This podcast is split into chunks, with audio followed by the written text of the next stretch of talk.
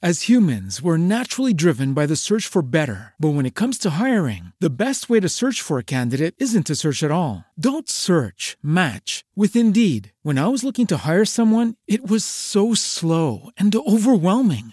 I wish I had used Indeed. If you need to hire, you need Indeed. Indeed is your matching and hiring platform with over 350 million global monthly visitors, according to Indeed data, and a matching engine that helps you find quality candidates fast. Ditch the busy work. Use Indeed for scheduling, screening, and messaging so you can connect with candidates faster. And Indeed doesn't just help you hire faster. 93% of employers agree Indeed delivers the highest quality matches compared to other job sites, according to a recent Indeed survey. And listeners of this show will get a $75 sponsored job credit to get your jobs more visibility at Indeed.com slash podcast. That's Indeed.com slash podcast. Terms and conditions apply. Welcome to spooky season, y'all. This episode is dropping on the first day of autumn, so it is officially spooky season. I am ready. I'm sure you guys are ready. The desk is ready with the pumpkins and you know, one of them has a cowboy hat, but it's it's fine. We're just going to ignore that. I also just want to let you know that our first show for Down the Rabbit Hole with Morgan Absher has aired. This is a Spotify Live exclusive show. I'm so so excited to be partnering with Spotify for this show. And last night was incredible. It's probably some of the most fun I've had with you guys. I mean, it was tangents galore, fast pace. We really like were vibing with you guys on the chat that were there and like it kind of steered the whole show. So I'm really excited to see where this show is going to go. It's going to be very heavy audience involved, letting you guys kind of dictate how we travel down these rabbit holes and really explore the topics we pick each week. So I will be sure to put the links for Down the Rabbit Hole in the description and show notes so you guys can join us on Tuesdays, 7 p.m. Pacific, 10 p.m. Eastern. And you can replay them. They'll drop on the following Fridays in your regular Spotify app. But I really would love to have you guys join us live. So be sure to download the Spotify Live app and follow Down the Rabbit Hole or me because you'll get notifications for when it goes live can't wait to have you guys join us and uh, enjoy this episode. I don't know what this theme will be. I think because I'm doing like two spooky episodes, I think this is going to be more like Reddit stories, maybe a couple listener write ins. But then the second one will be just listener write ins because I got bombarded with listener write ins from you guys and they're fucking nuts. Wow. They're nuts. The listener write-ins go hard. They do you remember the one from last year about like the um the hotel in Chicago Yeah. that was like another universe? Yeah. Oh my god, that one was the craziest. That one was insane. that one- the one where everything disappeared. yeah, Yeah. insane. That one was crazy. Oh, it's freaky, freaky. Mhm. Um, we're gonna actually introduce ourselves at the beginning of this episode because we always forget and we patch it at the end. I know. So, hi guys, welcome back to another episode of Two Hot Takes. I'm your host Morgan. And I'm Alejandra. She's back. I'm back. I like forgot how to do this. I know you've been like I'm like, do I talk in the mic? yes, yes, always. Um, but pull it down so you don't hide your cute little self. You gotta like pull down, tilt up, turn. I truly forgot how to podcast. It's okay. It comes this back. good? Is this yeah. right? Yeah, it's like riding a bike. Is it though? I think so. Okay. All right. Yeah. We're in business now. Yeah, I think it's good. Yeah, it's been a minute. Um, You've been traveling all over. You went to I went to Greece, Paris, Paris, London. Cabo, Oh my God. Yeah. Arizona, Minnesota. Minnesota, New York. San Fran. Oh my God, Anson. I've been to like five countries and seven cities since my last episode. That's actually insane. Are you ready to just hibernate? Yeah. I would be ready to hibernate. Yeah. I've never been more ready to hibernate. Like, if, if don't even ask me to do anything. Don't No. ask me. I, I literally was like, yeah, no, I can't commit to anything. No, I wouldn't. I I've be I'm like hermit mode right now. I don't know what it is. Something about the fall. You It's just think? like yeah, I think you just like want to slow down Yeah. after busy summer and just like hermit mode. Yeah, hot girl summer popped off a little too hard. so it's time to like, I want to know. I didn't I didn't have that same oh, experience. oh, okay. Well, yeah, you did. You had a hot girl summer. Yeah. Morgie's got some health issues. Morgie's got to figure out. So same. I mean, I literally had a meltdown. You know You've- this. Yeah, you've been battling too. Yeah. So Plantar fasciitis is kicking your ass. my foot is literally elevated and iced right now. So I'm not that hot girl right now, but you know, we try, we try. We do. We do try. And honestly, these stories are coming in just in time to make us want to stay home, lock the doors, and never go outside ever again. Good, good, Unless perfect. unless your house is haunted, like some of these people. I do not claim that negative energy. The lights I come I like came into the the room today to like set up the studio and the light would not stop flickering. I'm like, are you, I'm, Oh, no. I'm like, are you kidding me? it's the spirit from last year It- warning us. It never left. It never left. It, we opened the door with that episode and it has been here since. Mm-hmm. yeah, It's not good. We made mistakes. I know. Mistakes were made. but we knew we knew what we were signing up for when we, We did, did. it. So Well, some of these are going to be even worse. good. Okay, let's dive in. Bring them.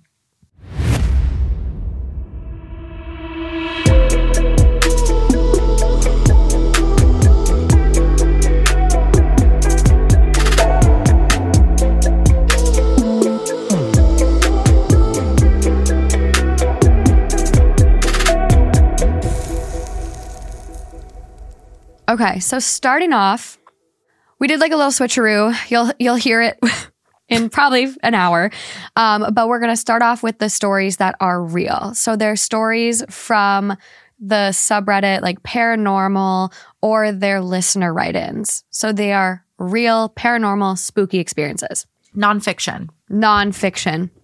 hmm Yeah, you'll you'll you'll catch up in a little bit here.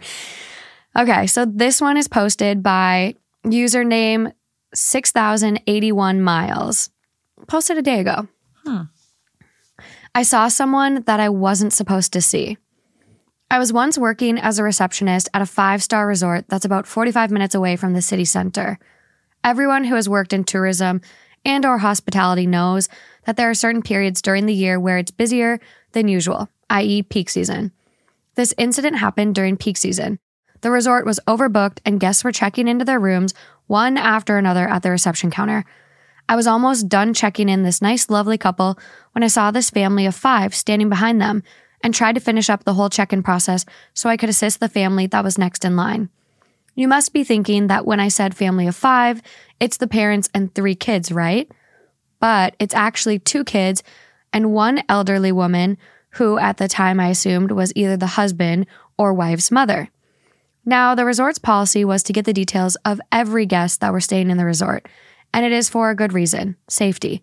It's the same reason that all airlines are doing this when they obtain their passengers' info. So I told the husband that we needed everyone's details, and he just said, sure, no problem. And of course, I was ex- expecting five names on the registration form. By the time I realized there were only four names, the family were already at the concierge area to pick up their luggage and then left to go to their rooms. I couldn't go after them as I was assisting another guest. Like I said, it was peak season. So all I could do was just watch them from afar, walking towards the elevators, then disappearing from sight. The whole time they were walking, the old woman just followed them from behind quietly. But I didn't give much thought to it and went right back to assisting the guest that was in front of me. After the bus had died down at around 4 p.m., I decided to ring the family's room to inform them that they were missing details. The husband came down to the reception alone, and I told him I needed the info of his slash his wife's mother's info. This man just stood there, stared at me for what felt like a minute, and said, It's only my wife and I and our two kids.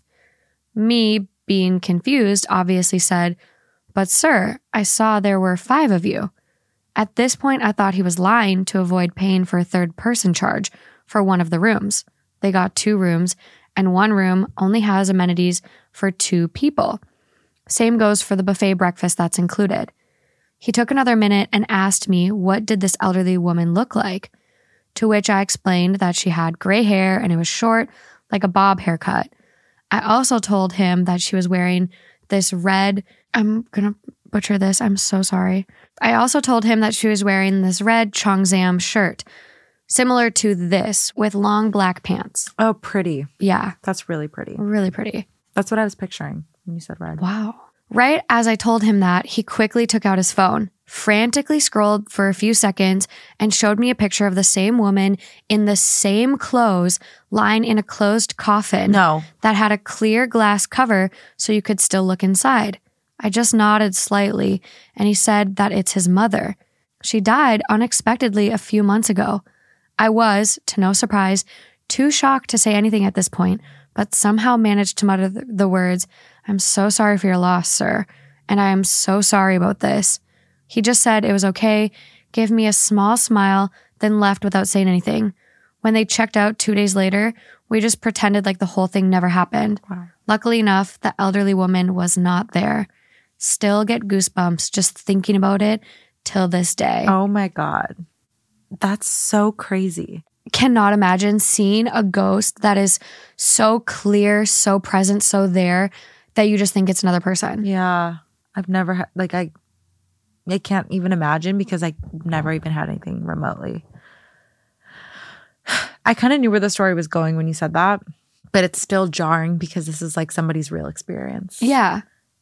Well, and the fact that, That she described her without, yeah. yeah. And the fact that, like, he just happened to have a picture of his mom in her funeral attire Mhm. in the coffin, which I know some people do take pictures. Like, I think for some reason, I feel like I remember them taking pictures at my great grandma's funeral. Um, I don't know if it's done so much anymore, but some people do it. I don't know. Yeah. Teach their own. Yeah. But um, like I just can't even imagine being like hearing someone describe your mom that just passed, like, and you're like, what? yeah, like it's weirding you out. That's so crazy. And then it's like, do you get weirded out, Yeah. or do you feel like a sense of comfort I that know. like she's watching over us, she's Yeah. here? I was thinking that too. Like, do you get weirded out or is it kind of comforting? He it seems like he wasn't weirded out. No, I think at first he was like confirming, like, wait, wait, wait, like this woman and you know, the one that passed. And then when it was confirmed, he was kind of like, no worries, and walked away, almost like, has it happened before? Or are you relieved? Or, you know, Yeah. he didn't seem like fucked up over it. I know. I really wonder what his like thought process was. The top comment on this one, it only has 22 upvotes at this time, but um, so that obviously could change as Mhm. things develop here. But it goes, while this story should make me be like, quote, that's really sweet. His mother is very much still with him. Mm. In fact, it feels ominous to me, spooky in that dark, somber kind of way. I don't know. A little bit. Just, yeah, it does. Because the, I think it's because there's so much left for the imagination. Like, there's just no context. Like, where did she go? Was she just like watching over them? Is she, like, we don't know the background or the relationship. Mm-hmm. Like, did they not have a good relationship? Was it severed? You know? So it's, Yeah. I think that's the open endedness of it, just leaves you to wonder. I've had a lot, you know, I think you know this. Like, I'm a very spiritual dreamer. I have such vivid dreams. Mhm. I've had like premonition dreams where something that I dream comes true. Oh, and whether that's a crazy coincidence, I don't know. Chalk it up to whatever you believe in. But I had a dream kind of recently, actually, where like people can think I'm crazy. That's fine. But this is my experience. I've had dreams where I genuinely feel like some of my relatives who have passed are visiting me. Genuinely. I wake up, Yeah. I felt their presence. I literally feel like they visited me. It's like a visitation dream yeah. and I feel just like very it's like emotional hangover when I wake up because it Oh, genuinely yeah. feels like their presence was there. And the most recent one I had was um actually I think last month and it was I'll spare the details but it was very interesting there was like a um a conversation between like me and my grandpa who's passed and my uncle who also passed. And in the dream the uncle hadn't passed yet so we were talking to the uncle, but it, but I knew he's passed in real life. So in my dream, I'm like, how is he here? He's passed away. Oh my god, that's such a mental It's like mind. It's like Inception almost. Yeah. But then get the the weird part about it was that when I woke up, I was realizing that that literally the day I had that dream was the one year anniversary of my uncle's passing what the hell? to the day. So that part Oh weirded me out. So that like you you know what I mean like coincidence maybe, but I never dream about this uncle ever. no, I- that's definitely that feels like very purposeful. Yeah. And when you wake up, I don't know if anyone out there has had a dream like this. And I know I'm not alone because I looked this up and there's like psychology. People really feel like they've had visitation dreams. You genuinely feel their presence. Like when you wake up, you're like it's heavy because you just feel Yeah. like you were near somebody that has since passed and you hear their voice and their personality is there and you're just like oh my and why why are they visiting me like do they have something to say and so i mean and It's to so crazy. relate it back to this story like i'm sure he's questioning too like if he believes that that was in fact the spirit of his mom yeah. he's probably thinking well why does she, why is she doing that I know. Well, and to just like follow them, like it seems like she was like so at peace, just like following them around versus exactly. like if she was still there, like you think she would be trying to make contact. yeah Or maybe she's been there the past three months and has tried to make contact. yeah So she has no idea what else to do, which, if you think about it in that sense, Yeah. that's where for me it becomes like not sweet. It Oh. becomes more like sad because it's like her spirit is stuck. Like she can't move Oh, on. She can't move on. But you know the question I have in my brain right now? Why was the receptionist able to see her? Because they say that spirits don't give everybody visibility. Only certain people have the access to it. Yeah. So why that girl must be either very connected to spirits or uh, why her? She's a virtual stranger to these people. Why did she have visibility? I want to know did everyone else in the hotel lobby see them? yeah. See her?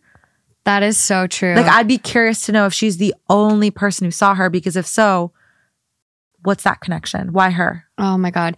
So OP comments a bunch. And I, Oh. I did message them and I said, like, hey, can I share your story?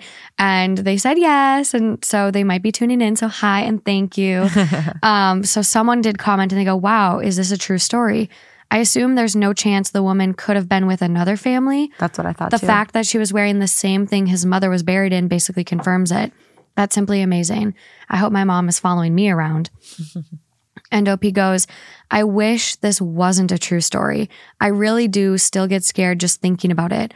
I thought that was the case too, that she could have been with another family, but from when they were lining up to get checked in, the woman was right behind them the whole time, way too close to them, if you asked me. And even then, that didn't bother the family. And when they were walking towards the concierge and getting their stuff, the woman just followed them the whole way from behind, again, standing very closely. That is interesting. Um, someone else asked them, Is it the first and only time in your life that you encountered paranormal? Also, can't help but wonder if you ever checked the security cameras or asked Yeah. any people around you if they saw it. Very curious. Wouldn't say the first time, but it is the first for me to actually see it. I did not actually, unfortunately. First, I was way too shocked to do anything after that. Second, it would have been a lot of work to get the CCTV footage, honestly. Tons of procedures to do and got to get approval from a manager just to view the footage. Um, third, the resort has been up and running for more than 30 years, and it is normal to hear the staff and guests encounter things like this. It is also not the only time I have encountered paranormal stuff like this at this resort. I worked there for about two years. I would definitely love to share the other stuff that happened to me some other time. So just wow. Yeah. People also ask that like maybe she appeared visible to you so that you could tell the family about her. Yeah. If she appeared visible to them, it would upset them or frighten them in some way, perhaps. Yeah. Um, Yeah. I'm wondering why she was able to see her. Yeah, I have no idea. I think that's like the case with a lot of things though. And I think some people, because I have, I do have some listeners that have written stories that'll be included on, you know, the next um, like spooky season theme. And there's a few listeners that like are, one's a medium and is like very connected to the mm-hmm. spiritual realm. And another one has like more of a, um, I forget the way they put it, but in the email, it was like they have a certain like heightened level of awareness. They're mm-hmm. more like predisposed to mm-hmm. picking up on those energies and stuff like that. Yeah. So I think there are some people that are just truly like more connected to that Yeah. other realm Yeah. and like energy. Yeah. That's, I do think that that's the case. Like, Mhm. I don't think it's just random. And I I believe that. Like I know some people think it's not it's in your head or whatever, but I've just had so many close encounters with like spirits that it's felt so spiritual that I Mhm. I believe it. I've had really interesting things happen. Oh, I've I've 100% Yeah. believe this. And if you do want to check out their account, uh, I'll be sure to link it in the description. If I forget to add story links, just comment on the YouTube because I often run out of time and forget. But uh, it seems like they're going to be posting more about their other paranormal experiences, so might be a good account to follow Yeah. along with.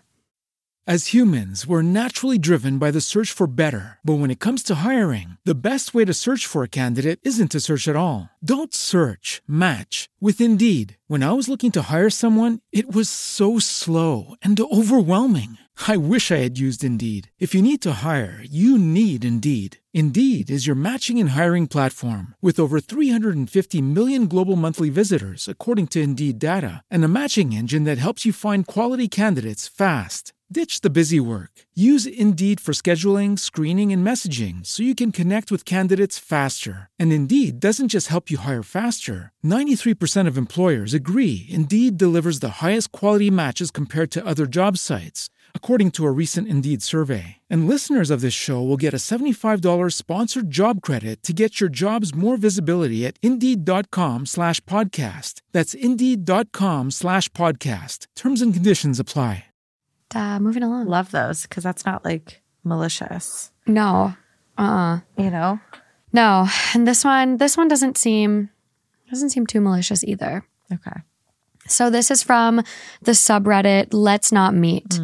And it's titled What Happened to My Roommate. Okay, what? How is this not scary? it's on it's Let's not- Not Meet. It's not as scary as the one we end with. Okay, that one was like Traumatic. full as fuck. gangbusters. Yeah. Okay. Right. Many, many years ago, before kids, rescue animals, a mortgage, and a husband, I was a travel writer in Europe. I did most of my trips alone. This story is about the first time I visited Prague. I'd never been to Prague, and the trip was last minute, so I had little time to prepare. My travel partner had dumped me in another country, and I was determined to make the best out of my trip by visiting a place I'd never been. Upon arrival at the train station, I visited the accommodation office and asked for a hostel not far from the center. In my early 20s, winging it was part of the fun. These days, I'm far less adventurous. the hostel they sent me to was a sprawling, crumbling, slate gray Art Deco building on a nondescript street about 10 minute walk to the Staré Město. The inside was probably beautiful at one time, but by the time I checked in, it was full of shabby, mismatched furniture and cheap stained carpet. Most of the light fixtures were broken, leaving everything but the lobby dark and gloomy. It smelled of standing water and dust. I found my room, a double, for $12 per night, and made note of the fact that I had a roommate. She wasn't there, but on her side of the room, there was a suitcase, dress neatly folded across the back of the plastic chair, a scattering of makeup containers on the back on the beat up desk, and a stack of German fashion magazines on the bed. As I had no plans or goals on this impromptu trip, I spent the afternoon exploring Old Town Square, the Jewish Quarter, and Wenceslas and Wenceslas. I don't know, guys. In Wenceslas Square, I purchased some Czech crystal for my mom and painted eggs from a street vendor for myself. I also made reservations for a sunset dinner cruise for one. Oh, nice. I know, ideal. Wow. At around 6 p.m., I returned to my room to shower, change clothes, and unload my purchases. When I left my room about an hour later, there was no indication that my roommate had returned at any point during the day. After the cruise, I stopped at a tiny bar on Týnská and had a glass of wine. I heard horror stories about the dangers of Prague, but I felt no more trepidation than I did in any other large city. Sure, the cobblestone streets, fog rolling off the Vitalva, backlit Gothic architecture, and winding alleys made me think of Jack the Ripper and Dracula, but in a good way. In a good way. I don't know how. what? It was nearly midnight when I returned to my hostel, so I was surprised to find that my roommate still hadn't returned. This wasn't uncommon, though. Backpackers are a fickle lot. She could have gone on a short overnight trip and just left her stuff behind, hooked up with a guy or girl, Hey. and was holed up at their place or hanging out at another hostel. So I was surprised, but not concerned. I took another shower before bed, however, and was surprised to find that things in the room had changed upon my return. Her bed was neatly turned down, the magazines had moved to the nightstand, and the dress was gone. The strangest thing, though, was the addition of a pink silky nightgown spread across my bed. Maybe she thought she still had the room to herself. I didn't see how. My shopping bags, clothes, and toiletries were in plain view. I gently moved the nightgown over to her bed and then settled in for the night, as I wrote in my journal. I assumed she was in the shower or somewhere nearby, so I expected her to return shortly. After about an hour, though, her side was still empty. I needed to use the restroom before I went to sleep, so I made one last trip down the hall. The building was unusually quiet. There weren't the regular sounds of chatty backpackers, the clinking of glasses, or music that would normally leak through the walls. There was dot dot dot nothing. It was hushed, like a church after the congregation had left. I found myself practically tiptoeing back. My room was near the end of the hall, and I couldn't shake the feeling that the corridor was darker than before. The few working lights were blinking as they struggled to stay lit, and it reminded me of a fun house. A tightness began to fill my stomach, and I subconsciously quickened my steps. There wasn't a soul behind me, yet I kept glancing over my back shoulder, convinced I'd see someone gaining momentum upon me. Oh my god, I don't like this. The only sound was the soft thud of my flip flops as they struck my soles. I was floored with relief as I flung open my door, but it didn't last long. Everything was exactly as I left it, except for the silky nightgown, which was now back on my bed. Ah! Sleep came in fits and starts. I left the lamp on for a while, still convinced my roommate would be right back, but the shadows it cast made the room even spookier. It was too dark with the light off. I'd finally slipped into a deep sleep when I suddenly heard the door open. A man stood in the darkened doorway, the hall light behind him showing just enough for me to see his contorted face. Stop.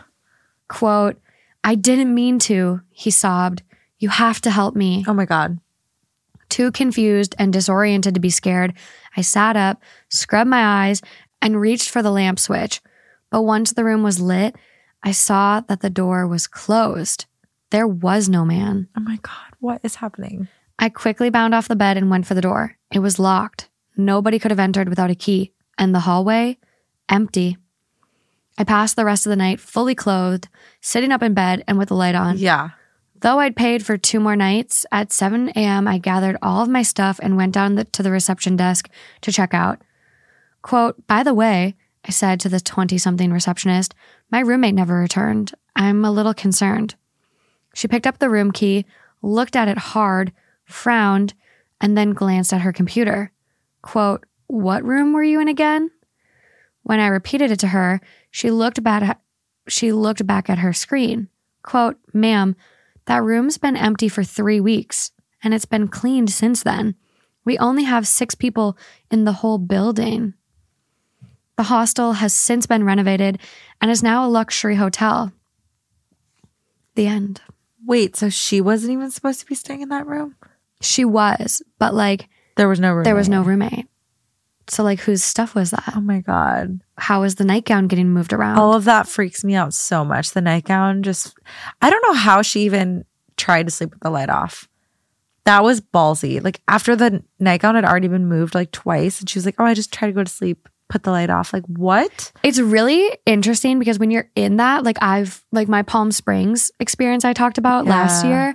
And I, I don't want to like tell it again because I'm sure like a lot of you have already heard it. But I when I was working in Palm Springs, I was in this like old assisted living house turned Airbnb and it was haunted.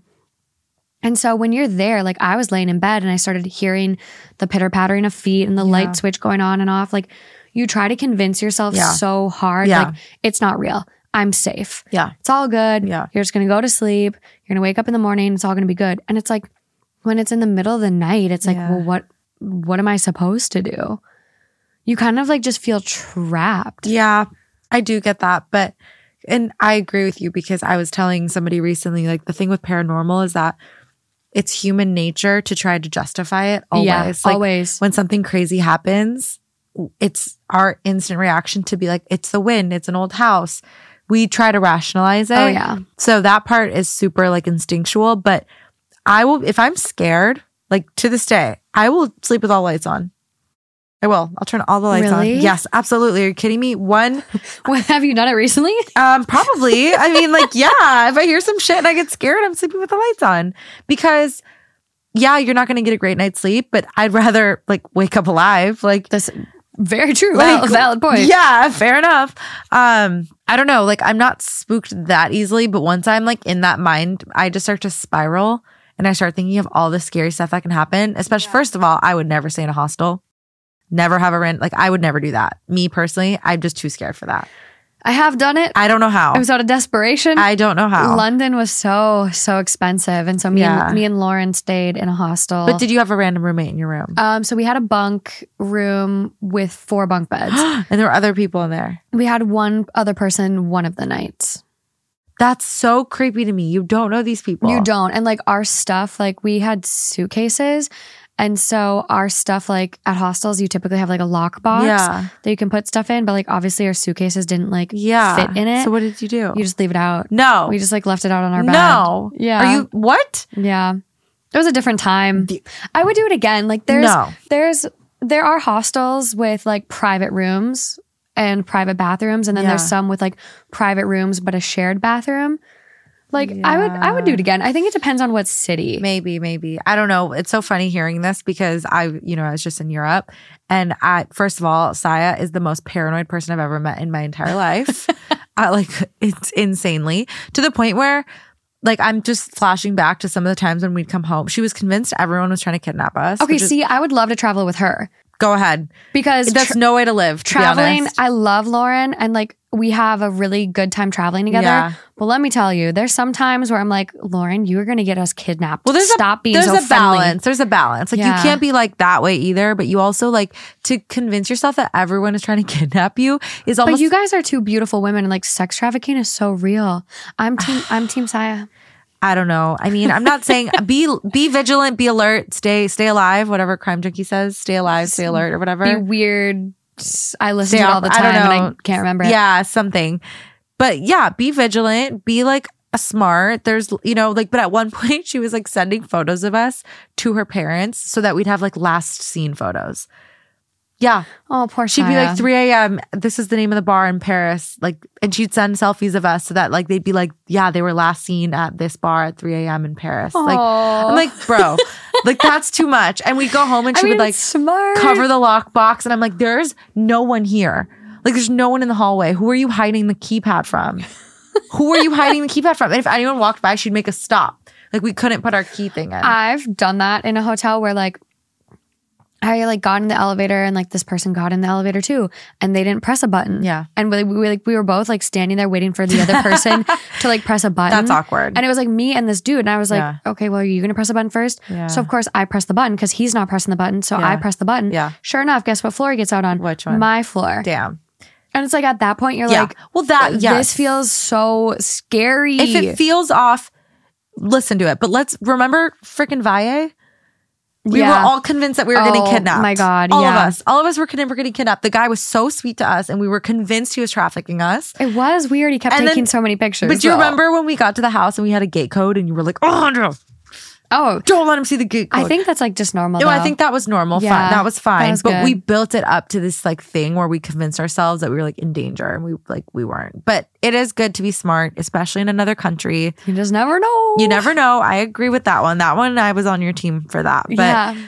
it it like goes to a certain level where you're like, okay, life is worth living, you know, and if I have to be terrified, you know, there are definitely things as women that we need to be more mindful of. Like when I Mm-hmm. um when we were at the live show in Minnesota, we all stayed in the hotel that one night. Um, I was checking in, I was flustered, hurried, you know, we Yeah. were like had to be at sound check in like an hour, whatever. And I'm like, what room number am I again? And the guy was like, and I was like, what's my room number? Like, why are you being weird? He's like, I like can't, can't say it out My loud. policy is I can't say it out loud. Yeah. And I was like, because there's people like watching. Yeah. And I was like, that's actually really smart. Oh my god. The the security at the hotel was actually great. Like, 'cause great. remember you guys went Until they locked me out of the freaking the stairwell. me and Lauren. so yeah, so I, I was like, oh, I have to, I have to let them in. Like they got locked out of the stairwell, and he goes, you won't be able to get back in. I Yeah. go, oh, and he goes, once you're in the stairwell, you can't get on any of the room floors Yeah. because people were like, it's like a security measure in case like people like come in. like, um, what's the term where you like uh backpack through someone else's door? Hitchhike? You hitchhike through a door? Never heard that. Oh my god. Well, you like you tail to tailgate. Tailgate. You tailgate them Okay. through a door. Hitchhike. What the fuck? so you tailgate through the door, and like he, it's like the hotel Yeah. was like locked down, which Yeah. I do appreciate. I do too. I do too. It was a pain in the ass yeah, because we were already late and we had to go down like five flights of stairs. But Yeah. Eh, but I appreciate it. Yeah. This is crazy. I I do agree. Be be weird, stay cautious, but also maybe don't let it affect your trip in a negative way. But Yeah. again, again, it's better to be alive than dead. So I know. um top comment on this one. This I don't know if I said it. This one was from nine days ago. It's got 465 upvotes at this time. Um, and this is a real subreddit. Like Let's Not Meet is for real stories. Um, but it was it's it it is interesting that this one is in here because to me, based on this, like this doesn't sound like a real person. Like Let's Not Meet is usually stories that are like yeah. I was almost kidnapped, I was stalked, things like that. But like this to me sounds paranormal. Yeah, that sounds paranormal because there was a man who she essentially cannot verify ever existed and uh, an alleged roommate that Never was there. apparently was never there. And the door was locked. Yeah. So like how did they get in? It is kind of paranormal to me. Unless someone was like literally in the room sleeping and living under one of the beds. Yeah. Which Oh, all the stories about people like discovering out, oh, I had a person living in my attic. Oh, I had a person living in my walls. oh my God. Freak me out. that freaks me out so much. Freaks That is that and the thing too that can't be understated is if you're if you're OP or you're somebody who's experienced this, the gaslighting you must do after this because again, human nature is to rationalize with with real solutions. Like there's Mm-hmm. no way that that a ghost was in my room. So what do you think? Okay. There was never a girl roommate, it was a guy. He was camping out in my room. He, maybe he set that up as decoys, like the satin nightgown and the the magazines and the makeup was maybe all planted to make it seem like there's a girl roommate. No need to be alarmed. And this guy really is like hiding under the bed, and he waited until the lights were off, and then came out, did his charade, Yeah. and then left. That's a plausible explanation. Like yeah, that's not people- impossible. No, people know how to pick locks. Yeah. Someone could get in that room. Exactly. So that's like that. And if you're OP, you're you're probably feeding yourself these things because you're like you have to sleep at night and you have to make sense of this. Otherwise, it's very hard to move on. Mhm. And like your fear is just unleashed in perpetuity until you can kind of rationalize like what happened that night. oh my god. So I'm sure they're going through all the motions of like trying to justify like, well, how did that happen? It's oh yeah that feeling is like it's like no other like me and justin we love going up to solvang california Mm-hmm.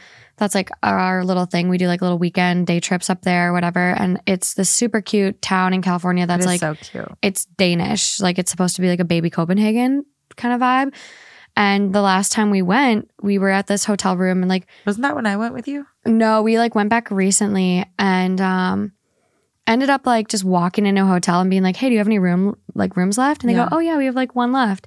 And so we ended up like getting the room, went out to the bar, like had dinner, had some drinks after, and came back to the room. And as I was like walking in the room, like we had literally just walked in, we weren't being loud, we weren't doing anything. I had this like desire or just like this thought in my head and I I feel like it's something I always do at hotels but I've never like considered but it was an adjoining room so it had a door that like opened up into someone else's room so I wanted to check the lock Yeah. and it's the type of lock it's not the one that like swings over the door it was like one of those weird deadbolts that like you almost like can't tell if it's locked unless you unlock it Like this kind? it's like you know how they're like sneaky Yeah. deadbolts Yeah. where you like you can't even see if like Yeah. you turn it. So like if you turn it, you sip you see like a bolt go through. Mm-hmm. It wasn't that kind. It was like a weird kind where like you turned it but they couldn't tell what it was. Okay. If it so was you had locked to or like kind of try it. yeah. So I unlocked it and as I unlocked it, someone pushed from the other side. Stop. Yeah. So like Stop. So they were like waiting? yeah. How? I don't know. I don't know. Like we still and we went through the same thing where we were like we, we What'd you left- do? So we left the hotel. We went down to the front desk. I was like bawling. I have like a video after because like obviously we like we had drinks. Like I had like four drinks that like over the course of the night. So I was like, okay, like did I just get too drunk and like make this up in my head? Like you literally start to That's gaslight what I yourself. said. You gaslight yourself. Yeah. And so I went to the front desk and I was like, this just happened. Do you have any other rooms? We need a new room. Like, we are not staying here, blah, blah, blah, blah, blah. And he goes, well, let me call up there. Calls there and it's a guy. And he goes, they were being so loud mm. And blah, blah, blah, blah. And the guy just goes, yeah, he has a noise complaint now against you. And I'm like, Oh my God. we just walked in the room. We Yeah. weren't in the room. Yeah. You literally walked us. And you just can check the records, like what time we came back. We literally just walked past you. yeah. Like we just got here. yeah. And so we ended up like, we were like, okay, do we sleep in the car? I called my dad crying, like, save the day, dad. Um, he found us like another hotel room, like a block away. So we Mhm. just like went there. But we like, even once we got to that room, like, we were so scared. We like put a chair up against the door Mhm. and we are just like both laying there, like, that was terrifying. Yeah. Did that just happen? Did Justin see it? he Or was here. like so this i'm telling you this was like the weirdest room we've ever had so you walked in and on your left was like another door Mhm. and it looked like a hotel room door it didn't look like a closet or anything and on the door was hanging a do not disturb sign Mm. and it didn't say closet it didn't say anything and like okay you walk in the room there's a living room area with like a tv you took a left went through another doorway you have a kitchen Mhm. and then if you took a left through the kitchen, there was another room with like a twin bed. Mhm. So it was meant to be like a family room. Okay. And then if you went into the room with the twin bed, then you like got through a closet and then it went back into the main room. Like you could do a lap. Okay. But then there was like an adjoining door like in the kitchen. So Justin was like still in the bedroom Okay. and I'd walked through to check the adjoining door. Okay. So he wasn't anywhere near you. No, he just like he saw my face after because I didn't say anything Oh. because I like I just walked out and I was like, we need to go. So you pushed back and closed it. Yeah. Was it hard? it was like definitely like a push. Like it wasn't Really? like a just like oh it swung open. It was like a push. That would creep me and he screamed at me. The guy? Yeah, he screamed. He said like shut the fuck up or Oh my something. god. Yeah, that would creep me out and too. it, it didn't sound like it was coming from across the room. It sounded like it was like on the other side of the door. Hmm. It was just like the whole experience was so weird. But I feel like you have okay, I know you love Solvang, but I feel like you've had a couple bad experiences now. When we went up with you, remember when all of us went up that one time? I swear you guys had a weird experience that night. oh my god, You did. You had a weird experience. I don't remember that one. come on. I know Justin will remember it. Remember when we all went up? Something weird happened. It was me, you, Sarah. Yeah. Dinah, me and Brett. Justin puked that night because he was too drunk. Yeah, but I swear something happened. We're like, okay, well, yeah, but that's not that's normal. Just kidding. That's not normal for Justin. But No, he doesn't really. no, he never drinks that hard. It's actually very abnormal for him. Yeah. But um, no, I swear you had a weird you had a weird situation. Uh, I remember, remember like a very similar where you guys were like, I need to find a new hotel. Not that there's something Something weird happened. You like didn't like something happened with your room, like the door wouldn't gr- lock or something. the room was weird for something sure Something was weird about. I know Yeah. it. Maybe we'll have to phone our friends. I don't know. yeah But i'm sure it happened but I guess we can't rely on Judge, Justin's judgment. He wasn't really all there. huh? no uh he was gone gone What But, happened? Because we stayed up till three in the morning playing Catan. yeah and just had a couple bottles of wine and So funny. just too fucked up went too far. Um, okay, well, good stuff. Good Yeah, talk. Good yeah. talk. uh top comment on this one sorry very tangential today y'all uh top comment though is what the fuck surprised the story doesn't have more upvotes glad you got out of there op did you ever look up any history on the building itself And OP goes, I've actually tried over the years, but I haven't uncovered anything. I figured that someone somewhere should have a similar story about it, or at least a creepy one. It's changed a lot since that stay. At the time, it was a hostel slash one star hotel. One star. Damn. No chance I'll Hunter would stay there. I feel like nothing, everything you've said has been so crazy. And the thing that fucked me up most was the one star. At least three stars. Come on, guys. At least three. My face. It's since been completely refurbished and is an expensive hotel, and it's really beautiful now. The pictures are amazing. I'm not sure if I'm allowed to name it, but Oh, searching for Prague Art Deco Hotel should bring it up. Okay. It's still big and gray. Look it up. Look it up. I'm like, I'm drop like- the name. I know. I'm like, wait, did I stay there? Yeah, at them. Also, why? Why can't you drop? You can leave bad reviews. Like, why can't Yeah. you be like, hey, I had a weird ass experience in this? I mean, it looks like there's a couple pictures that pull up. Like this one is literally called like the Imperial Cafe.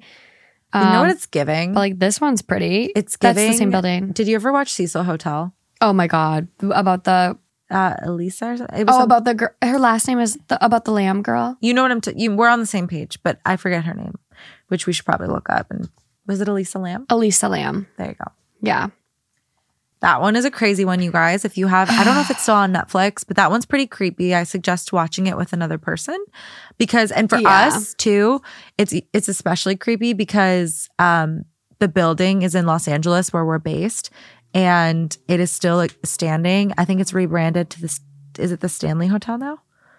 It's, it has a different name now. I'm not sure. It's still in downtown Los Angeles. It's same same structure. They have renovated it. I think it's called the Stanley Hotel now. Wow. But so it's even creepier watching it, being like, okay, this is like down the street from us.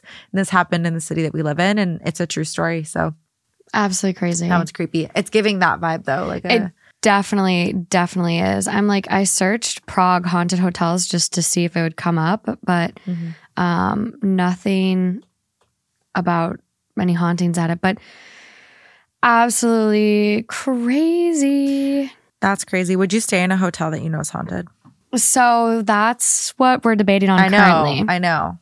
so, That's wild. um, spoiler alert for the other upcoming spooky episode, we're considering either staying at a haunted hotel or at least just like going and recording there because I don't think I can sleep there. I really, I don't think I can do it. I don't want to like expose myself to those Mhm. energies overnight when I'm sleeping and vulnerable. Yeah.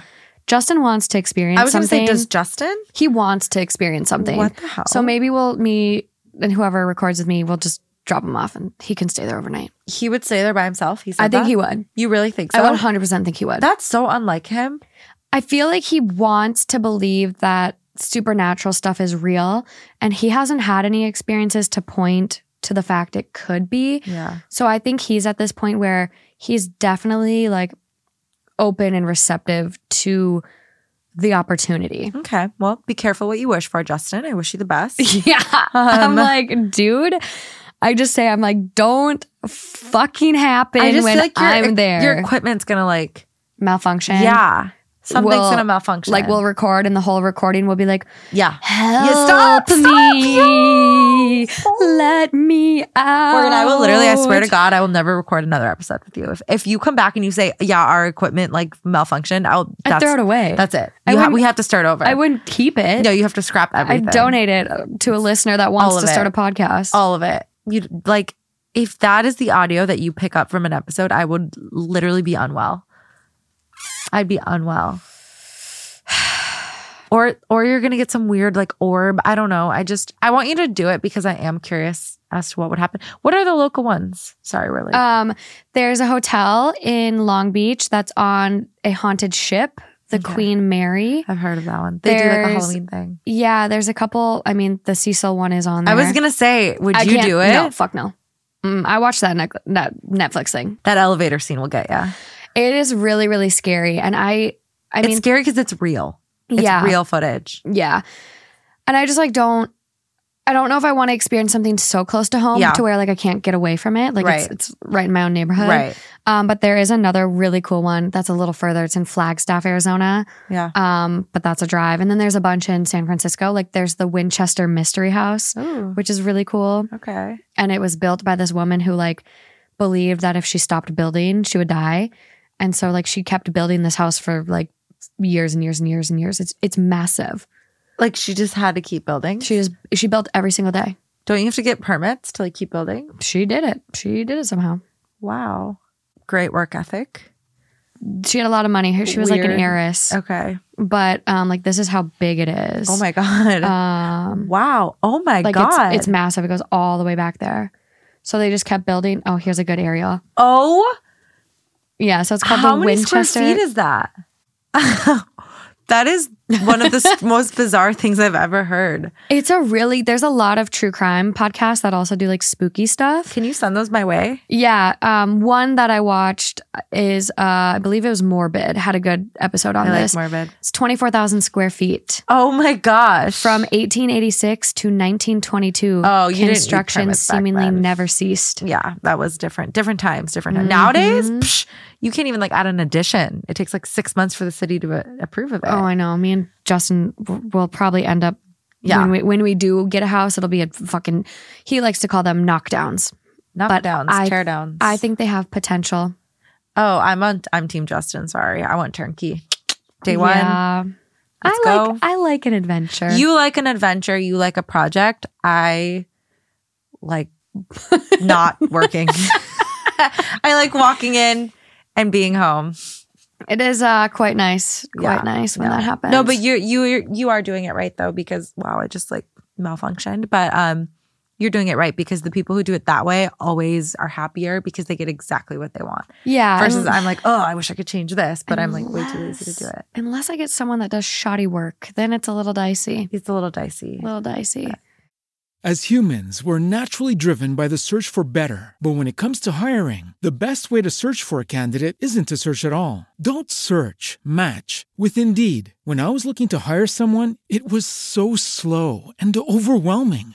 I wish I had used Indeed. If you need to hire, you need Indeed. Indeed is your matching and hiring platform with over 350 million global monthly visitors, according to Indeed data, and a matching engine that helps you find quality candidates fast. Ditch the busy work. Use Indeed for scheduling, screening, and messaging so you can connect with candidates faster. And Indeed doesn't just help you hire faster. 93% of employers agree Indeed delivers the highest quality matches compared to other job sites, according to a recent Indeed survey. And listeners of this show will get a $75 sponsored job credit to get your jobs more visibility at Indeed.com slash podcast. That's Indeed.com slash podcast. Terms and conditions apply.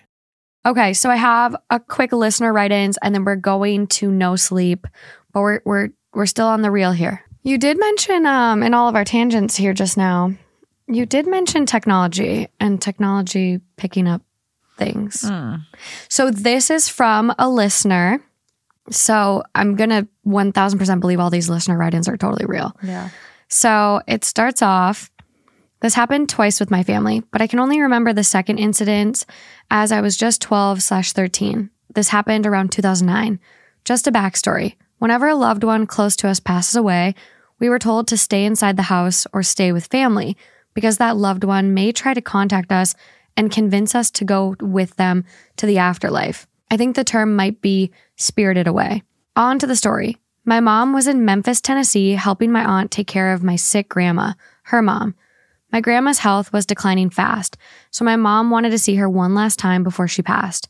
My dad, siblings, and I opted to stay in California as we had school, and my dad couldn't take time off from work. I was helping my dad cook dinner for the family when we got a phone call from a 901 number. I think it's important to mention that we had a landline phone at the time.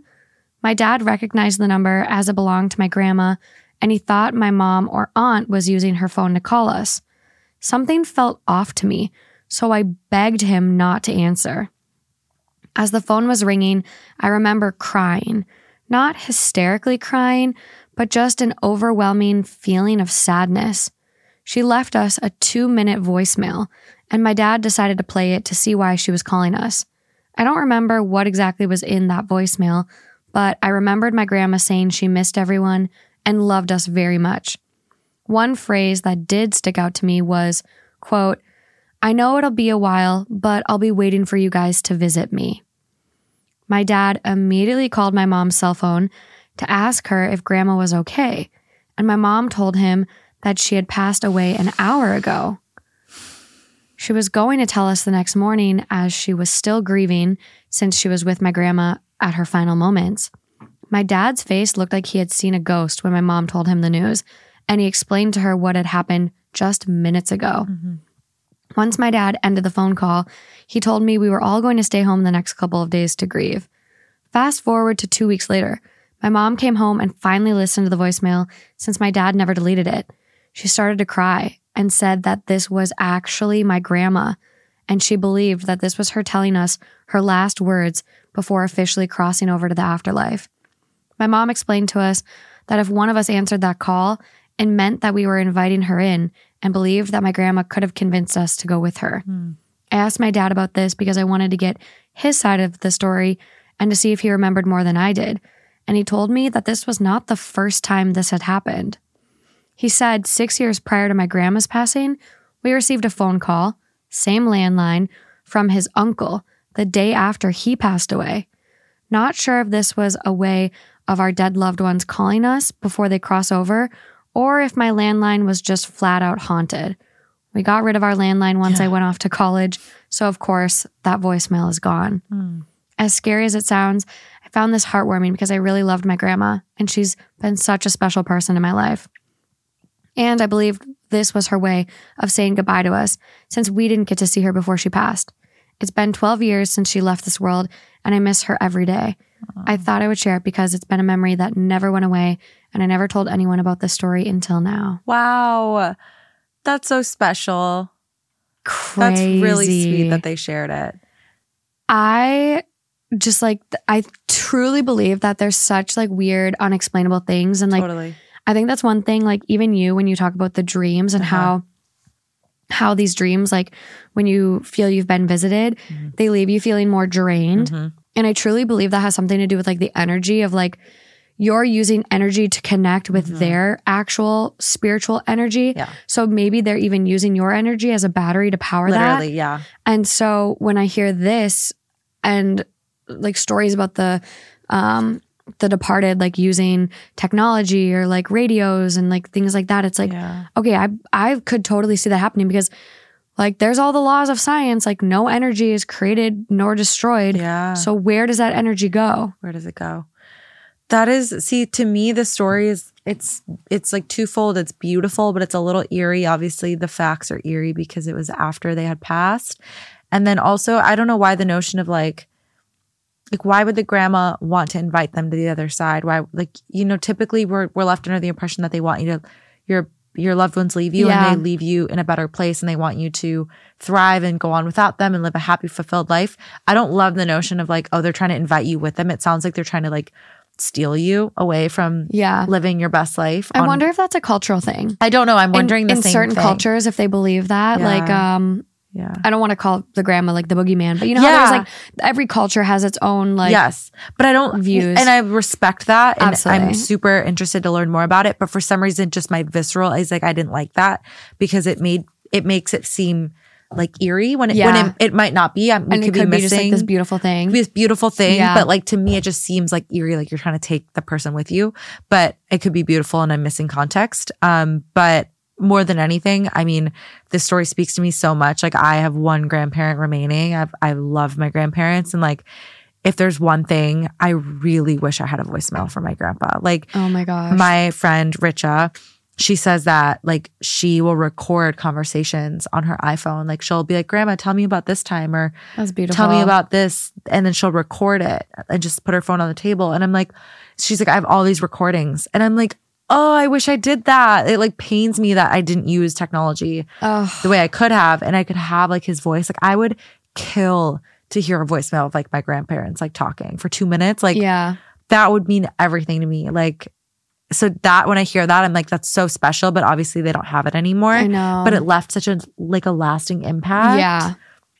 Definitely. Yeah. Especially the fact that like 12 years later, it's still like such a, a clear memory and yeah like means so much. says i miss her every single day like yeah. I can't imagine. Like the voicemail would almost, in a way, um, maybe be even painful hmm because if you're already missing the person. And like, I was talking to somebody the other day, and his he just um, on Sunday was the two months since his father has passed, and in the culture that he's in, apparently, like at the two month mark, they do like a. It's I don't know the official word for it, but it's the grieving has end like the grieving period has Mm. ended and they have like a a ceremony and like a, tr- a traditional thing where they're like okay the grief has ended and now we move past it. Um and it's a beautiful it was beautiful like the way he described it. It was really great. But um oh my gosh i just lost my train of thought with this one that never happens to me i felt like someone just wiped my memory Dude, what was, that was I weird saying right that's kind of like though? weird what what happened there I feel like a ghost just went. I feel like someone just, like- in our brain. like I don't even remember what I was saying. washed my memory We got to roll the tapes. what happened what were we saying I don't even know. Where was I going with that? Why did I start talking about that? Just like death in general and how like interesting it can be. yeah. I don't know. I love when Okay. cultures have Yeah. ceremonies like Yeah. that. Like I know the Jewish, right? Like they have a what's it called with like the seven days or So yeah, so after a person passes, you have Oh my god, what is my brain broken for? our brains are broken. Seder. So you have like a Uh-huh. Seder. And so for seven days, like the family comes together, you eat, you like celebrate that person's life. yeah. And then after that, um, you also have like Kaddish. So for a year after that person's death, you say a prayer for them every day, Uh-huh. And that takes place for one year. Yeah. And then after that, like at the one year anniversary of their death, you go back to their gravesite to do a headstone unveiling. Oh, oh Or yeah. like a commemoration. my boss just did that. yeah. So Um I like that, like there's cultures that like make Yeah. grief like Yeah. a process and it's like very inclusive to like yeah. it just like it helps you get through it. Like Dia de los Muertos. Oh my god, so beautiful. And has anyone seen Coco? Have you seen Coco? of course, Movie like fucking watched on an airplane and bald, ugly, bald. ugliest cry of my life. the Disney movies get you. Oh. Like Coco is such a beautiful movie, but that's honestly what we're talking about. Like this, like it's like a celebration for the dead uh, among the living. Yeah. And what I was saying, I just remembered what I was going. I wish I could like I want to celebrate that so bad. I think that's just the Dia? most beautiful. I, I think it's the most beautiful Morgan tradition. and I participated in a celebration like what five years ago. it was so cool. and we went to downtown LA and like we got our faces painted and we broke bread and we did all the things. I love the pan. yeah, the pan de muerto. And Pan we we tried to get our face painted today for in in commemoration. We tried. We she tried. she canceled on us. She bailed. Yeah, don't trust the Craigslist face painter. I know. Next time. But I was Next so time. excited. I loved that face painting. I was, was trying really to find cool. a picture. But what I was saying, Oh, the reason, it? Yeah, yes, like the reason I told that story is because I was talking to him on the phone and I was like, I'm very sorry. You know, it sounds like whatever. And he was, he made this comment of like, grief is the absence of love. It's love that has nowhere to go. Mm. And so to say, to come back to what you were saying, where it's like energy, like energy has to go somewhere, that's kind of like in the same spirit of grief. Like it's love that has nowhere to go. So when you're grieving the dead, it's like it has to go somewhere and that Wow. energy's transferred. Wow. I think that's that's like going to be very thought provoking for a lot of people. I hope so. Yeah, that's crazy. Yeah. Grief is love that has nowhere to go. Yeah. Isn't that kind of beautiful? Damn. I know. Is that on a keychain? I don't know. I feel like it should be. yeah. Someone's got to be. Yeah, someone's got to be making it on Etsy. Yeah. Yeah, that's that's intense. Mhm. I do have moving on now to I do have like more listener write-ins, but Yeah. there's there's so many that I think I'm literally just gonna make the next theme just listener write-ins. Mhm. And so get these ones off our plate. Okay. So Also, I'm so sorry, but like, why can't my rib cage be this small in real life? look at this. Also, look at my pelvis. it's meant for a baby. Look at my pelvis. the bones are the size of babies. Wait, do you think my pelvis is this size though? no chance. You don't think? no chance. are you kidding me? Feel your hip bones right now. Yeah, but they could be this big and they're just wide apart. No, no, no, sweetie. No. no. I looked in the mirror and I was like, the physique. Damn, I'm hot. Damn. My skeleton's hot. Okay, sorry. For those of you that are listening and not watching on YouTube, Oh yeah. Alejandra and I are wearing skeleton onesies to celebrate the spooky season. So spook. So spook. So spooky. so spook. Wait, yeah, I just realized that people didn't have any context. No, they're gonna be like, And I'm what? like, why is it my rib cage happening?" this small? Look at this little rib cage. It's the size of a child. I know. I know. It's too small. It's too small. Okay. As humans, we're naturally driven by the search for better. But when it comes to hiring, the best way to search for a candidate isn't to search at all. Don't search, match with Indeed. When I was looking to hire someone, it was so slow and overwhelming. I wish I had used Indeed. If you need to hire, you need Indeed. Indeed is your matching and hiring platform with over 350 million global monthly visitors, according to Indeed data, and a matching engine that helps you find quality candidates fast. Ditch the busy work. Use Indeed for scheduling, screening, and messaging so you can connect with candidates faster. And Indeed doesn't just help you hire faster. 93% of employers agree Indeed delivers the highest quality matches compared to other job sites, according to a recent Indeed survey. And listeners of this show will get a $75 sponsored job credit to get your jobs more visibility at Indeed.com slash podcast. That's Indeed.com slash podcast. Terms and conditions apply. So I have one last one from paranormal. Uh, nah. okay. Okay. That was such a like thoughtful nah. Nah. I was Nah. like, I see it. Um, I've seen what I needed to see, and it's a no. It is a good one. Um, it's par- it's from the paranormal too, so it is real, and they gave me permission to use it. It's titled "As a Correctional Officer, I've had tons of experiences," and so they share all about their experiences um, working as a correctional officer and like ghost stories and stuff like that. But I'm gonna save this one for Patreon because I do want to read it, and they gave me permission, so we're gonna put this one over on our Patreon. okay. So now moving along to No Sleep.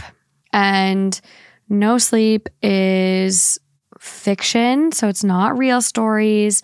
It is a place for Redditors to share scary personal experiences. However, if you like go into their guidelines, they say it's not real. Nailed it. So here are the no sleep rules for anyone that wants to know. It must be a complete horror story, must be plausible. Everything is true here, even if it's not. So I'm going to go with they're fake. That was a interesting mind fuck there at the end. Yeah. But okay. everything is true, even if it's not. Which, like, I think they want the subreddit to be like, it's so Believable. plausible, it's so believable, it could happen. And hey, maybe some of these people are actually telling the truth, but posted in no sleep. Oh, Oh. to, like, oh. Is it real? Is it not real? Is it real? Is it not real? yeah. And this one really, really freaks me out because they have screenshots. So if it is on no sleep and is not real, they did a great job making me fucking terrified. So Okay. Um. Damn. here we go. Okay. This was posted eight years ago by Nate SW. I did reach out to Nate. However, this is the only story posted on their page and it was posted eight years ago. So I did not get a message back. However, I will link it. It is by Nate SW. It's titled, My Dead Girlfriend Keeps Messaging Me on Facebook. I've got the screenshots. I don't know what to do. Wow. Tonight's kind of a catalyst for this post. I just received another message and it's worse than any of the others. My girlfriend died on the 7th of August, 2012. She was involved in a three car collision driving home from work when someone ran a red light. She passed away within minutes on the scene. We had been dating for five years at that point. She wasn't big on the idea of marriage. It felt archaic, she said, gave her a weird vibe. But if she had been, I would have married her within three months of our relationship. Hmm. She was vibrant, the kind of girl that would choose dare every time. she was the happiest when camping, but a total technophile too. She always smelled like cinnamon. That being said, she wasn't perfect. She always said something along the lines of, quote, if I cark it first, don't say good things about me. I've never liked that. If you don't pay me out, you're doing me a disservice. I've got so many flaws, and that's just part of me. So, this is for M. The music she said she liked and the music she actually liked were very different. Her idea of affection was a side hug. She had really long toes, like a chimpanzee. Oh. Okay. Damn. I know that's tangential, but I don't feel right discussing her without you having an idea of what she was like. Yeah. On to the meat. M had been dead for approaching 13 months when she first messaged me. September 4th, 2013. This is when it began. I'd left Emily's Facebook account activated so I could send her the occasional message, post on her wall, go through her albums. It felt too final and too un Emily to memorialize it. I share access with her mother, Susan, meaning her mother has her login and password and has spent a total of approximately three minutes on the website or on a computer total. After a little confusion, I assumed it was her. So they do share the screenshot. It is an old Facebook Messenger, what it used to look like. And it's a message from Emily Hello. He replied, Who is this? It's really weird receiving messages from Emily's account. No response. Question, question. Okay, well, well, in the future, please send me messages from your account, even if you want to discuss her page. From Emily again. Hello. From him again. Susan, you're on Emily's account. Which, like, so plausible. It could just Right. be a mom Yeah. having issues. Yeah. Boomer. November 16th, 2013. So over a month later. Okay. I had received confirmation from Susan that she hadn't logged on to Emily's Facebook since the week of her death. Em knew a lot of people, so I instantly assumed it was one of her more tech savvy friends fucking with me in the worst way possible. I noticed pretty much immediately that whoever was chatting with me was recycling old messages from Emily and my shared chat history. The quote, wheels on the bus comment was from when we were discussing songs to play on a road trip that never ev- eventuated. Hello happened a million times. So again, he posts a screenshot. So this Emily's just saying hello. There's no substance. No Just substance. Hello, hello. Yeah. So it left off with him saying, Susan, you're on Emily's account, mm-hmm. and then going to the next date. Mm-hmm. Emily, hello. Let's hit up blank trail this Sunday. He replies, Who the fuck is this? Emily, the wheels on the bus. Hmm. Him, please tell me who you are. Around February 2014, Emily started tagging herself in my photos. I would get notifications for them, but the tag would generally always be removed by the time I got to it. The first time I actually caught one, it felt like someone had punched me in the gut. She would tag herself in spaces where it was plausible for her to be or where she would usually hang out. I've got screenshots of two from April and June. These are the only ones I've caught, so they are a little out of the timeline. I'm trying to read out. Mm-hmm. I literally, you guys just got mm-hmm. complete full body chills. Yeah. So again, he shares the images. Yeah, Can I see these? So the tag for her is like here, where like if she was sitting next to him, it could have been her, or if she was like standing behind, it could have been her.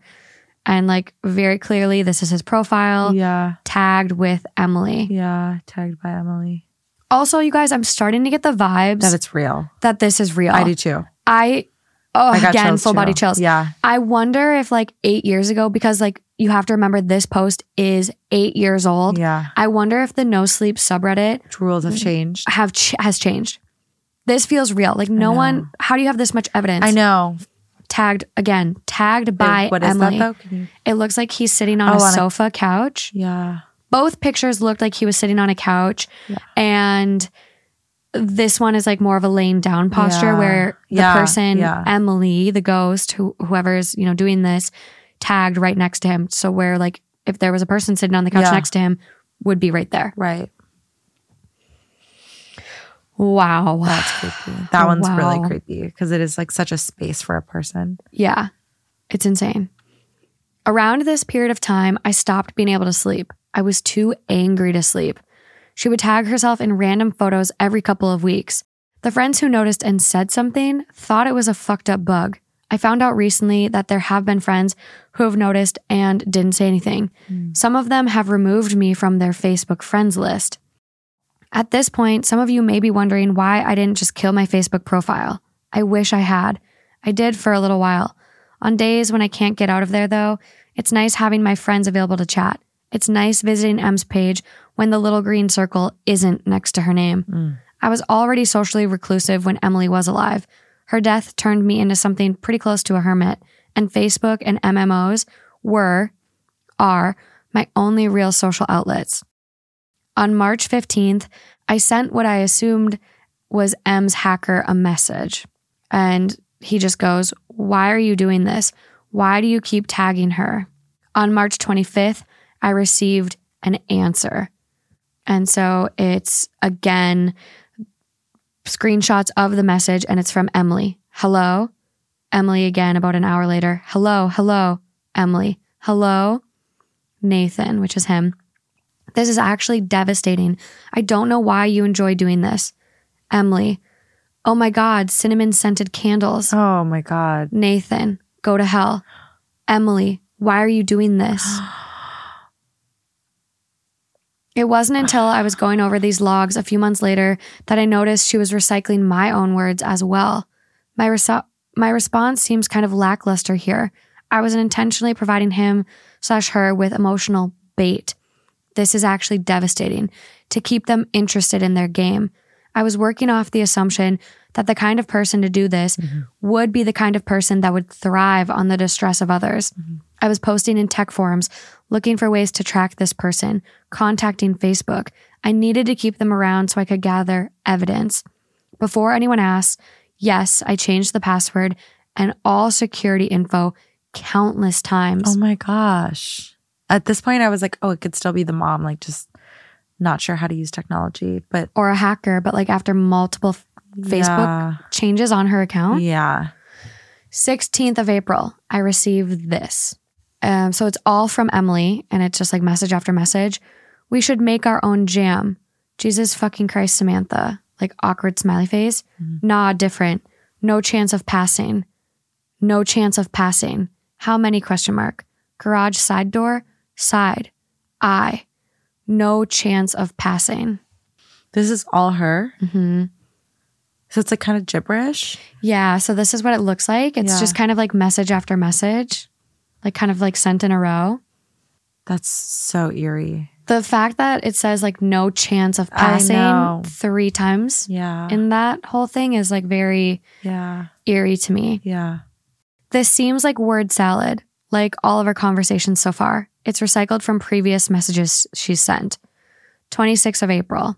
Uh, Emily, baked beans on toast. I don't know. I just said, yo, ask Nathan. Nathan, Nathan, Nathan. He responds, I don't know what's happening. I don't know how you're still doing this. Please stop. Emily, please stop. I don't know what's happening. Nathan, I don't know what's happening. I don't like this. I hadn't discovered any leads. Facebook had told me the locations her page had been accessed from, but since her death, they're all places I can account for. Ugh. My home, my work, her mom's house, etc. My response here wasn't bait. Yo, ask Nathan was an in joke, too lame, worth explaining, but seeing her say it again just absolutely fucking crippled me. Mm. My reaction in real life was much less prettier. I'm not expecting my bond back. Her last few messages had started to scare me, but I wouldn't admit it at this point. Mm-hmm. 8th of May. I don't really have words for this. Emily, I, I, negative 12, negative 15. My jumper's in the dryer and it's really cold out. Really cold out. Cold, cold. Nathan, please stop. I, cold. Freezing. I don't know what's happening. I don't like this. It's getting so much weirder. Freezing is the first original word she's made. This has given me nightmares that have only started to kick in recently. As in, it's not from previous conversations. yeah, it seems that way. I keep dreaming that she's in an ice cold car, frozen, oh blue Oh my and gosh. gray. Ugh. That is terrifying because we, we've talked so much about spirits visiting in I dreams. know. I know. I keep dreaming that she's in an ice cold car, frozen, blue and gray, and I'm standing outside in the warmth, screaming at her to open the door. She doesn't even realize I'm there. Sometimes her legs are outside with me. 24th of May. Nathan goes, I'm really drunk. I miss you. Whoever's on this account, I don't give a fuck. I keep coming home from work and expecting to see you at the computer. Shouldn't I be used to that by now? And Emily, just let me walk. I wasn't actually drunk. She wasn't an affectionate girl, and it always embarrassed her to exchange I love yous, cuddle, talk about how much we meant to each other. She was more comfortable with it when I was boozed up. I got fake drunk a mm. lot. Her reply is what prompted me to finally memorialize her page, hmm. thinking it might help curb this behavior. It might seem innocuous compared to her previous message. It's posted from an old conversation where I was trying to convince her to let me drive her home from a friend's. In the collision, the dashboard had crushed her. She was severed in a dia- diagonal line from her right hip to midway down her left thigh. One of her legs was found tucked under the back seat, Oh my God. which, like, then to get that message, just let me walk. Yeah. Going back in time, 7th of August 2012. These are logs from the day she died. Mhm. She was usually home from work by 4:30. This, alongside a couple of voice messages, is the last time I talked to her under the assumption that she was still alive. You'll see why I'm showing you these soon. Mm. And so it's messages all from Nathan, Gray Street somewhere. Hey, you on your way home? Emily, when you see this message, please ring me straight away. I rang blank and they said you left at four. I'm starting to panic. I feel sick in my stomach. Please, please ring me. And this is all kind of over the course of um, like the first one was at 5:36 p.m. The next one was at 5:44 mm-hmm. saying like I'm starting to panic. Mm-hmm. And then this one is at 7:59. Mm-hmm. Emily, Emily, answer your phone. Yesterday, 1st of July, 2014. I memorialized her page a couple of days after I received the message about walking. Until today, she'd been quiet. She wasn't even taking herself in my photos. I don't know what to do anymore. Do I kill her memorial page? What if it is her? I want to puke. I don't know what's happening. I just heard a Facebook alert. I'm too afraid to swap windows and check mm. it. Oh. And then it's a screenshot. And it's from Emily. And it goes, Hey, you on your way home?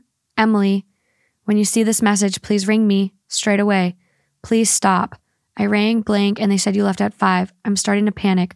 Please stop. Cold. Emily, Emily, answer your phone. I don't know what's happening. Cold. And then all caps, freezing. Oh my God. That's Emily all. All Emily. Oh. So, like, repeating what he had said on the day of her Yeah.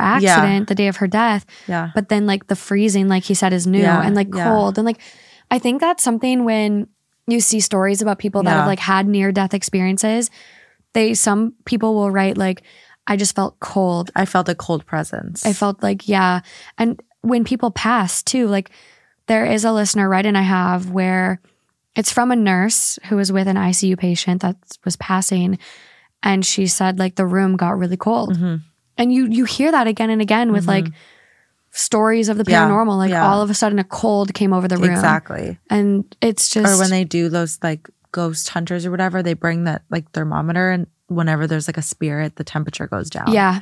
So like when the first time I heard cold, I freaked out. I was like, oh my God. Yeah. I like don't have words. Is that the end of it? That's the end of it. so there's no resolve. Like we don't know what he did with the page. There is, I'll go to the account just to look and see if there were any comments. Um, but this is the only post. That's even creepier. There are some comments from OP. Okay. It's really kind of, it's hard to tell what the timeline is because it is eight years old. Um, but this is from, this is from them and they go bold at the top and it's update. I just checked the alert. I heard it as I was compiling and editing the post. Mm-hmm. This was the message. Oh my God. No, what? What? What? Stop. Okay, so it's a picture of She- it's like a picture f- it's like Emily, the Facebook account, Emily's account sent a picture In the chat? in the chat to him and then it goes freezing. And so there's it looks like there's two images. I'm getting like more Yeah, scared to open them. too. Okay. So that's like the door. It looks like just from the image from what you can tell, it's a door with a window and it's almost got like a grid like grate over the door like you see Mm-hmm. as like a security for like people that try to break glass then you still can't get in. Mm-hmm. And so OP goes, "That's my door. That's my computer. No, It's taken from outside. no. I got the message three hours ago, but didn't check it until now. I'm on my tablet in my garage. Zen for now. Going to drive to a friend's. Forgot to open the garage door in my panic, so building up the nerve to get out to do that now. I could never. I I'm like terrified. OP, again, there's like a lot of comments that actually, um, like they respond to. And so someone goes, Tell her you love her and it's okay to move on. You'll see her soon. Then kill the page and move on with your life. Mm-hmm. If it's a sick joke, maybe they will realize what they did wasn't funny. Mm-hmm. If it's something else, maybe she can move on. Mm-hmm. And OP goes, This is a really good idea and something I've been considering doing on and off. It's just there's this part of my brain that thinks that I might still have the tiniest connection to her, even though every conversation makes with her makes my mouth dry and stomach hurt. Mm-hmm. She's more real to me there than in her columbarium. It's so final. But I agree. I think that's my end game. Edit, I would also piss off or upset several thousand people following it, including close friends that post there at least once a week, which is true. Like Yeah. others using that as Yeah. a support page. Um, someone else comments, you don't need to kill her page. There's a feature on Facebook to turn on two factor authentication when logging in. Facebook will ask for a secret code, which will be sent to the configured mobile phone. You get to keep the account while preventing others from logging in. But it's clearly like a paranormal login. It seems like that. And so Yeah. OP does respond, Wow, where were you six months ago? Thanks so much. I'll do this. Yeah. So I don't know. Like, I'm, Yeah. people are again like asking like keep us posted um, things like that. The last comment it doesn't look like it was in reply to something or if it was it was deleted. But it goes i should be scared. I've occasionally opened a heart just fucked up. It's not it's very not me. She's more real to me in that state. So someone like was like basically what the fuck is going on? I wanted to check op's account for an update. Op please do not be dead. Oh my god. yeah. Like when you look at the response from OP that I just read, it's very like you don't even know what it means. It's like very jumbled and hard to read even. Which one? That one? This one is what I just read. And so someone um, goes, I cracked this shit. All right. So all of that is just clippets of a comment replies on here. I went through all of it and found all of the pieces. I don't know what any of this may mean, but here it is. Look for the sections with um, like the underscore dash around it. I should be scared. I've occasionally opened a heart, just fucked up. It's not very me. She's more real to me in that state. I saw her after the accident. I keep getting mental pictures of her in that state, trying desperately to contact me. I don't know if I'm scared because I'm weak or scared because I should be scared. Thank you.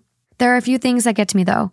No one really knows that her legs were shorn off in the accident, but it's possible whoever just got lucky with that comment about walking. I've occasionally opened her chat window and have seen the Emily is typing message. The message usually never comes through though. Whoever it is is really dedicated to the joke. I don't own anything with a heart on it, and no one was over that night. That's definitely heart like though. Really weird. I don't get the heart. I don't get the heart either. Damn. Okay. I I scrolled ahead. I scrolled ahead. I scrolled Uh-oh, ahead. Okay. uh-oh, Okay. ah! This So- one has us fucked up. I know. So, um, really good eyes. I'm not sure. Maybe they just fucked up typing out the right sentence, and this is proof of human hands at play. It was also always a point of contention between us that she got off on full hour earlier than I did, but that seems flimsy. On second thought, the crash was just before five. There could be something in that. Copies of some of the crash investigation reports are at her mom's, so I might check out the times when I'm over there next. Uh, These are all, again, these are all just comments Yeah. from OP that this person compiled yeah. um, gave me a really strange prickly feeling. This has been ongoing for me for the last handful of months. It's it gets really exhausting. I'll check it out or other books like it. I feel so weird doing this because I would have never believed in this kind of thing before. Mm. It's very not me, but I haven't had much of a grasp on what me is for a while, anyways. Again, there's just like a couple other comments that are very repetitive. Someone like commented on it and was just kind of like, and again, this is from eight years ago, and they go, he's dead. He was working up the nerve to open the garage door. He died of carbon monoxide poisoning, and it's going to look like a suicide with no evidence that someone drove him to it.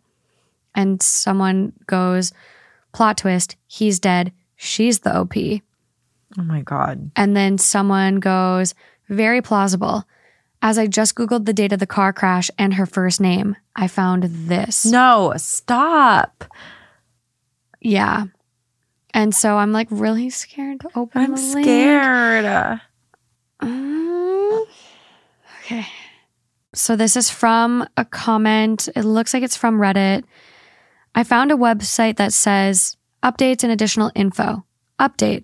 Forum users researched Nathan's story and found an accident report in Australia mm-hmm. that matched much of Nathan's description of Emily's accident and the date the accident occurred. Strangely, no mention of a woman named Emily dying in the accident. A man, however, was killed in the accident. Oh my God, stop. His name was Nathan. no. Stop. Yeah. But someone goes, can't find anything to back that up either. So this might be one for uh, everyone to fucking This is such a mind dive fuck. into.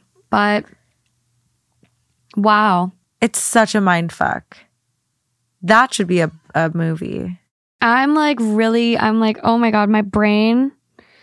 My brain hurts. Whew.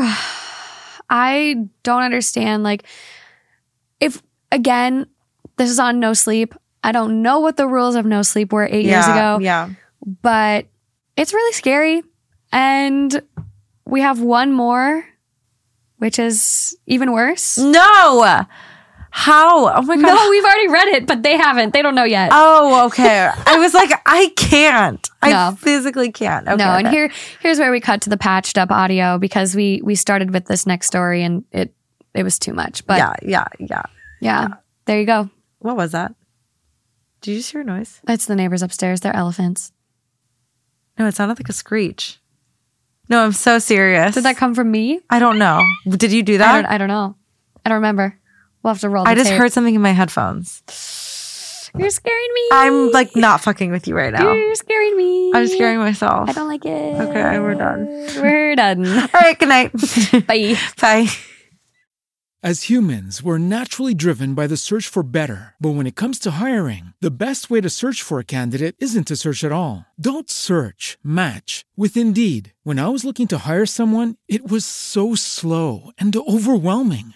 I wish I had used Indeed. If you need to hire, you need Indeed. Indeed is your matching and hiring platform with over 350 million global monthly visitors, according to Indeed data, and a matching engine that helps you find quality candidates fast. Ditch the busy work. Use Indeed for scheduling, screening, and messaging so you can connect with candidates faster. And Indeed doesn't just help you hire faster. 93% of employers agree Indeed delivers the highest quality matches compared to other job sites, according to a recent Indeed survey. And listeners of this show will get a $75 sponsored job credit to get your jobs more visibility at Indeed.com slash podcast. That's Indeed.com slash podcast. Terms and conditions apply.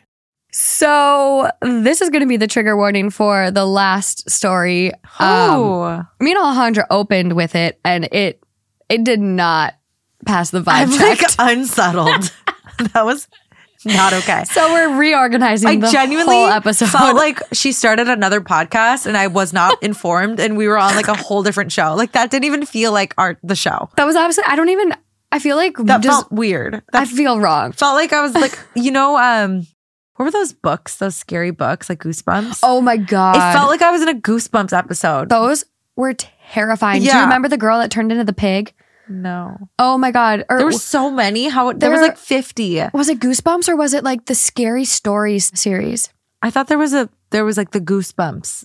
There's definitely Goosebumps, but then, And then there was, some where you another book. choose your adventure. It would be like you get to the end of a dark hall. These ones with the terrifying Oh my god, I hated those books. Yeah. You just literally unlocked a memory. yes, I have actual goosebumps. Yeah, this series. I didn't need that. Oh my god! I remember being in elementary school. Why would they read that to us? I don't know, dude. I don't know. I, I, don't want know to why sue for trauma. they were in my elementary school library. it was like reading. No, no, they would read them to us. oh my, My teacher would sit, go up, that be like, sit around, children. We're gonna have a little story time, and they would read us those. Oh my god, the one, the girl that turned into the pig, scared. Still, it sits with me. Do you remember the one who was raised by wolves? Yeah. The one who like was raped, born in the wilderness, and she Oh like so people would see this like girl running, Running. through the woods Yeah. on all fours, and she literally thought she was a wolf, like attacked people. Do you remember the other one where it was a woman driving her car and someone was like following her and kept like flashing their lights and hitting their horn and she was like, Yeah. "What? Are, what are they doing?" Yeah. What happened again? And there was someone in the back seat that would like, oh like my god, that would like come up behind the back seat. So every time they would flash their lights Oh and hit the horn, the person was trying to come up. Oh my god, yeah. You are like unlocking a lot of trauma Yeah. that I buried. Yeah. Terrifying. I, I- kind of want to read it again just to see if they're that bad, like as I remember, or if it was like Yeah, you're right. But the series is it's specifically called Scary Stories to Tell in the Dark. And this last one could very easily be in the book. So Really? yeah, the the one that this is like the trigger Dude, warning you for. asked me what I wanted to do, and I said funny and lighthearted. I have receipts. Post the receipts on this episode. I, I want you to post. Morgan said, It's been a while, Alejandra. Like, you know, we're gonna have a fun episode. But you love spooky. I'm like, no. it's like I need a mental health break. And this is how she welcomes me back. This is how you ah! welcome me back. I'm sorry. Scary, traumatic shit. well, My I will racing. say, so trigger warning for this next one. it contains like I don't even know. It contains like murder, Cons- like scary stories. Um, Sorry, I just choked on my tea. I don't know how else to describe it. It contains like homicide and violence, torture. torture. Yeah. What? It's bad. But um it is from No Sleep. So with No Sleep, the whole thing is that they're nonfiction. So you can sleep easy knowing that the story is not real. no, no, no. So not not fiction is Oh, it's fiction. real. I They're nonfiction, so you can sleep at night knowing these stories are real. No, it's fiction. so you can, yeah, sleep easy, you guys. So can I give you my trick on that? Yeah. So the way I remember is fiction is false, nonfiction is not false. Okay, that's good. So like when you hear so these stories are fiction, they're false. Yeah. I hope my goldfish brain can remember that. It's like people using Yeah, the trick for you. left and right. Like, how do you know left and right? Yeah. Oh, this one Oh. makes an L. That's my left hand. Yeah. That's how I feel. False. Nonfiction, not false. Okay, let's check back in in an hour when we're I'm done with the ask you. episode. Yeah, I'm gonna quiz you. Yeah, okay. no, it'll be good. It'll be good. Right. So, that being said, here's that story patched in. And fair warning if you are queasy easily, end the episode here. Damn. Love you. Bye. I found one store today that I was obsessed with, and I went to go message them because on No Sleep, you also have to ask for permission to use their stories. Oh. Um, and they actually sold the story to Sony, and it's being turned into a movie. Wow. So I like couldn't even read that one, but they had a bunch of other stories that I was like, okay, this one is amazing. Yeah. Like let's let's do this one too. So they have like a specific policy. So for their policy, I had to like make a donation and they want me to tell you guys about the charities that they support. And one of them is the ASPCA of Albemarle County or the Sunshine Senior Dog Sanctuary. So Oh. both of those will be posted in the show notes. oh. I made a donation to Sunshine Senior Dog Sanctuary. And um, the writer is also, the username is NM Writes, just so you guys can look them up. But I'll be sure that their page is linked because they have a bunch of amazing stories, including one that if you've been on Reddit and no sleep, you might be familiar with. It's called My Mother in Law is Poisoning Me. And I like found out why. And it is insane. Like actually getting poisoned? Yeah, but it's it's a fiction one. Oh, so- right, right, right. Okay, Yeah. Okay. It's but it's it's insane. It's so good. So I love creative writing. we're starting off with their story first. Okay, cool. And it's titled I run a cursed images website. The recent submissions are scaring me. I run a cursed images account. You probably know the type if you spend any time online. I like to joke that my site is the 11th most popular cursed images account. And if you can think of one, it's probably a competitor. Well, I used to run one. It's down now, though I don't think it matters much anymore. The site was downright simple to run, and I got a lot of submissions. Most days, I woke up and checked the various places people sent me photos to consider email, Dropbox, Facebook, Twitter, Instagram. Once I had enough followers, people made the rest of it almost automated for me. I picked out four images for the day and scheduled them to post on my website. Once they went live on the website, they automatically reposted on all my social media, where people shared them, and then more people saw them and followed me and sent me stuff. It never made me any money, but I had a lot of followers and it was fun. The whole thing took maybe 20 minutes a day before work. What is a cursed image? Well, it's hard to describe, but it's a photo that makes you uneasy. A picture that, as you look at it, gives you a gnawing feeling of dread. I don't like the edited ones, like the pictures where someone's mouth has been photoshopped over one of their eyes. I like real photos, ones that get under your skin and are eerie and unsettling and creep you out a bit. The heavy feeling that starts in your gut and crawls up to your head. The first picture arrived just about three months ago. I checked my Dropbox and there it was 100.jpg. I opened it and saw a bunch of disturbed dirt in a field at night. Not a great one, honestly, and I stuck it in a folder with the rest of the rejections before continuing my day. The next day, I had another in the Dropbox 99.jpg. I opened it and immediately recognized it as the same place I saw the day before. In this one, I could see a shallow grave dug in a field with what looked like a body laid at the bottom of it. This might sound crazy, but it really used to happen all the time. People tried to scare me. They pulled elaborate pranks on me. They hoped to get a fake photo on the site they could brag about fooling me with. This one didn't look entirely real. I moved it into the rejection folder and forgot about it. The next morning, another photo appeared. In this one, a horribly flayed body laid on the ground next to a shovel. There was too much blood to see much of it, and honestly, it still didn't look real. 98.jpg went into the rejection pile, though I was amused at this point. Most people either sent one fake photo or overloaded me with them. This one was working in reverse order and being clever about it. The next day, I got a movie, 97.mov. I watched it. I watched it again and vomited. I watched it a third time and called the cops. this one showed the death of the person in the first two videos, and there was no doubt it was real. the victim who had been horribly tortured was stabbed over and over. The police were disgusted, but also unimpressed. They took a copy of the files and told me to email them if I got more, but that it was probably a prank. Even if it wasn't a prank, there was no way to know where in the world this happened. They probably didn't have jurisdiction. The next day switched back to photos, still in descending order. Each one showed the victim in a cell, in the midst of being horribly tortured. Each one was the same. No metadata, nothing distinguishing. I couldn't even see the victim's face in any of them. I just knew I was looking at a relatively young man tortured for a very long time. After a month, I finally snapped and deleted my Dropbox. The police weren't responding to my emails anymore, even to confirm they received them, and I couldn't keep looking at these photos. The next day, photo68.jpg landed in my Facebook DM from an account with an obviously fake name and photo, that of a fairly well known celebrity. I blocked the account, but each day the photos still slipped through. I changed my Facebook settings so I couldn't receive messages anymore. Then I did the same with my Twitter. I deleted my email address and used a new one that I didn't post online. I also reduced the number of images posted. I had a lot of submissions left over, but people started to complain. My social life suffered. I would come home and lock myself in, feeling anxious about the arrival of the next day's photo. Still, the pictures made it through. My personal Facebook, my personal email, a text message on my phone. Every time I deleted an account, it just showed up in another, even ones I had never posted online. I scanned my computer for viruses, but nothing changed. 50, 45, 20.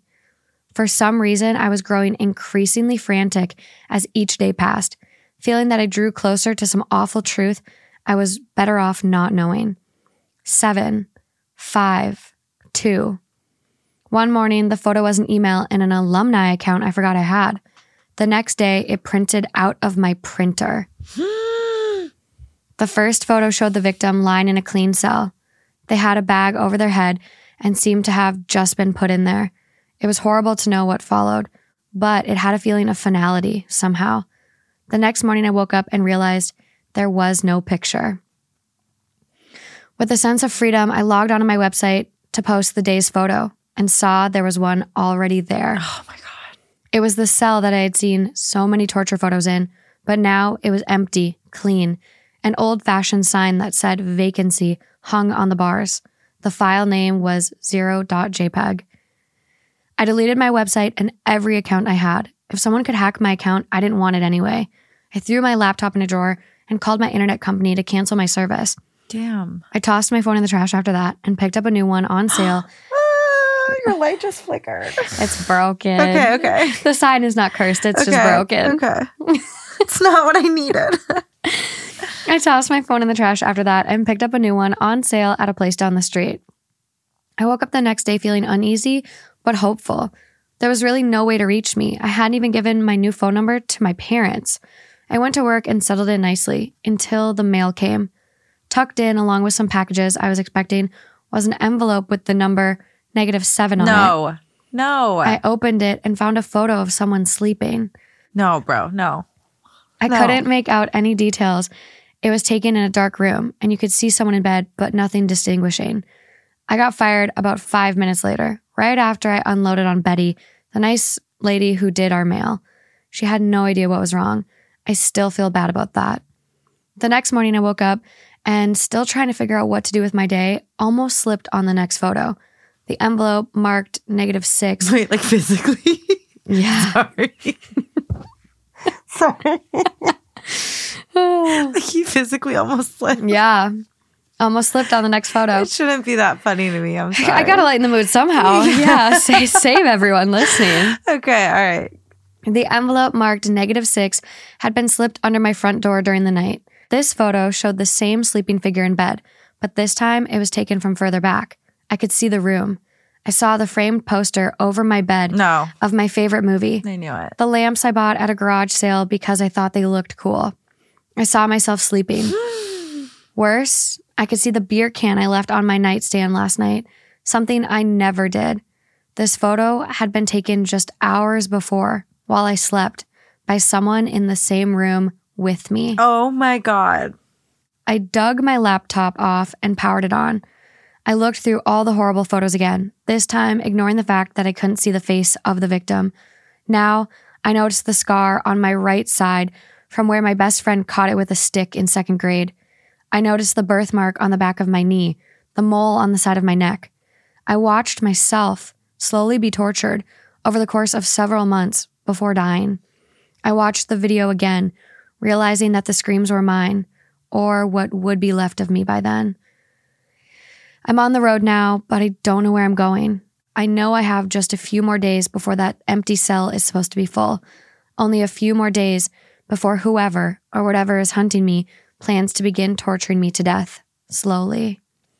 I'm going to run. I don't know if I'm going to make it, but I'm going to try. What? Okay, I have questions. I think everyone's going to have questions. What? Yeah. So they were like foreshadowing how he's going to be killed and tortured? Yeah, it almost feels like that the story we had from a listener right in last year where it's like this other dimension of like mm-hmm. this is that other person this is that person's life but in another timeline Okay. Uh, because how else do you get those photos Well, yeah. of like that them like literally being tortured well, I thought maybe like the torture ones are like doctored images of him. Oh. And so they're like showing you this is what's going to happen to you. Yeah. And then some the the ones of him sleeping and everything are like real. yeah I that was a thought of mine, but no, I guess if you're thinking of like paranormal, like alternate universe, then oh my gosh. yeah i don't know this is just like a rabbit hole I knew where they were going though with the the photos. countdown Yeah. Well, the countdown and then when he said uh, like a dark pictures of, of a bedroom, I was like, okay, yeah that's where I knew where it was going. Whew. But the printer fucked me up. the printer because That always Uh, I think that's like what's so creepy about like Bluetooth and like Yeah. Wi-Fi and even AirDrop. Like, airdrop. I know. I think this could like easily happen. yeah. Where people airdrop you shit, and it's like I get that nonstop when I'm in airports or traveling. I forget to turn it off. Yeah. People constantly try to airdrop me stuff. No one tries to airdrop me anything. Always, always at airports. What the hell? Am I not It's- cool? No, you probably have it turned off to um, contacts only, Maybe. which I need to I don't know. to change to. You should. But that actually could be a really interesting story. Like if you were getting airdropped photos of you like every day, you know? Mm-hmm. Yeah. And you're like, where the hell is this person? Oh my god. I the one that they are getting turned into a movie is absolutely insane too. Is it using modern day technology? It's not. So it's it's essentially about a woman who married this guy and she goes to visit um, his mom or something like that. And I read it I read it years ago and it it stuck with me so much that I'm like, okay, I should find it for this episode. wow. But she goes to visit his mom and every time she goes to visit his mom, like she gets super violently ill. And she kept being like, babe, your mom is like every time I'm here, I get sick. Hmm. And it was so like he would never be left alone with her. And so it turns out he killed his past wife. And the mom was trying to save her. and so the mom was like poisoning her. Oh my god. Yeah. So That's- this this writer is absolutely incredible. So if you this is the same writer. same writer. Oh wow. So many stories. I mean, an Wow, what- abundance of stories. okay, yeah, definitely link the Yeah. I'll link their main um the like narration policy page because they have a bunch of their stories just like linked easy to find. Like yeah. one of them is titled I own a cursed necklace that is going to cause the end of the world. I need your help in delaying it. What? Yeah. I can read minds. Someone is trying to kill me. There is a serial killer everyone else thinks is dead. So they are an amazing, amazing writer. So Okay. uh, be sure to check out their page if you're interested in. This so spooky. These stories. Oh my gosh. So spooky. Really is kicking off spooky season. Yeah, Like I feel like everything went zero to 100. going out with a bang. I like I was not ready. I was not ready. Not prepared. Not No. prepared. Mm-mm. No. I don't think I was either. You know what I mean? I don't think I knew It what I really hit really- me like Yeah. we're really doing this. We're diving into spooky season. We are. like we cannonballed into spooky season. That was crazy. I don't think I'm going to be able to sleep. No, I'm thinking about that as you're talking. I'm like, I have to go home. And go to sleep. Well, at least you have a roommate. Can you imagine being yeah, home but alone like right now? I feel like I'm home alone because we're on different floors, and it's a big house, an old house that creaks. oh, Yeah, hmm That's one thing about when I'm home in Minnesota. Our house is so old, and it like, especially when it's windy, you just Yeah. hear everything creaking. Yeah. And like, my great grandma died in that house, so oh it's my like, god, yeah. oh, I don't even want to know who probably died in my house. Someone for sure. For someone, yeah, you think Yeah, it's old. I know. I wish there were more like, like I wish public records No. were easier to access on No, that stuff. That's best that they're not. Justin lived in a murder house. Did you know that? you did tell me that. Yeah, that's so, insane. And here in LA, right? hmm Yeah, this guy murdered his parents, and then like wrapped his mom up and oh my god. her- Okay, yeah, the details. yeah, it's really bad. That's like bludgeoned them to death. that's so bad. Yeah, that's such negative energy. And Justin used to get his mail, like the oh, mail, the, the murderer's the mail, mail. for the that family would show up at his house still. It was the weirdest thing, and he, thank God he didn't find out until right before he moved out because Yeah. oh my God, yeah. Mm-mm. Oh my. See, that's why it's some things are better left just not knowing. oh yeah, You know, Absolutely. I don't want to know what happened. No. no. Like I'm already getting creeped out. Yeah. Fuck. Oh, Whew. Okay. so spooky. well, on that note, that's it for this episode. Okay.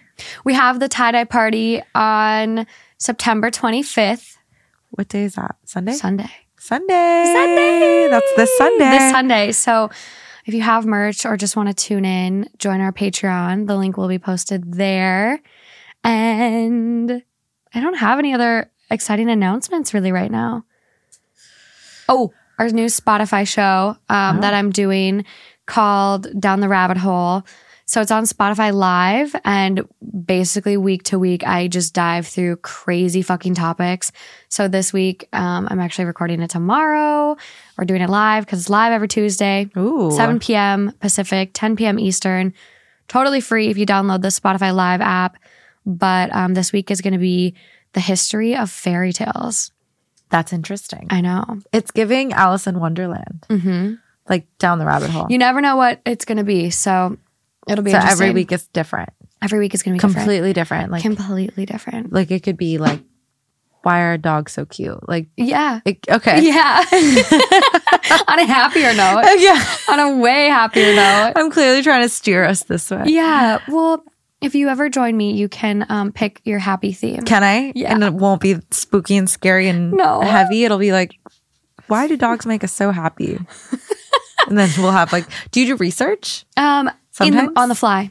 Oh, it's all kind of- on the fly. It's all kind of on the fly. So we Ah. sit there with like computers Okay. and just like duel. I was gonna say it's like a battle of the research. Yeah, kind of. You just go down rabbit holes. Yeah, I have no idea what it's going to be. I'm gonna Yeah, be we're gonna find out tomorrow. Tune in at seven o'clock Pacific. I'm I'll be there because I'm very, very fucking curious. I'm fucking so scared. I want to be there. I want to see how this goes down. I'm down. so scared. It's gonna be crazy. But you can also listen after the fact if you can't make it when it's Oh, live. good. So Run it back. it's gonna be a really cool show. So be sure to tune in. Love a rabbit hole.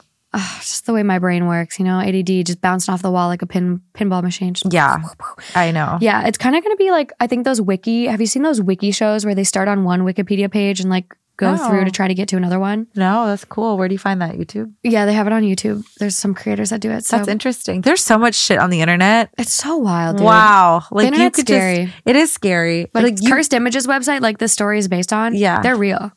cursed like these- images. These cursed images thing, like this last one was on, real.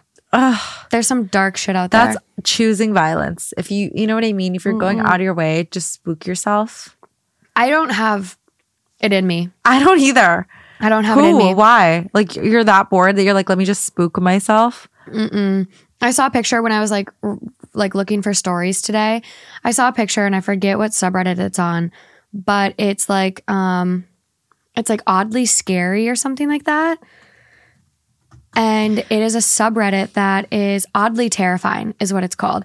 So it's a subreddit for stuff that's like not supposed to be scary Uh huh. I have seen that but one. like is scary. So Yeah. like the top photo right now is um, a man who's holding a sign and it says, "I will kidnap your boss for you for five dollars, oh, and then I will whoop his ass for you." And then the person titled it, "It was funny until he told me he served twenty years for kidnapping." yeah, yeah. And then there's this picture, and it's titled A Three Legged Dog Licking Its Back.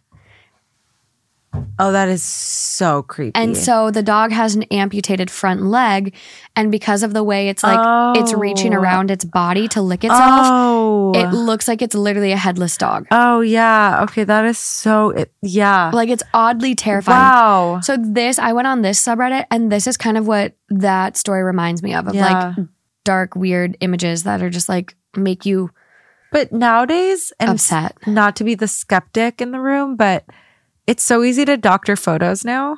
I know. So it's like, where's how can you? how can you be sure? Yeah.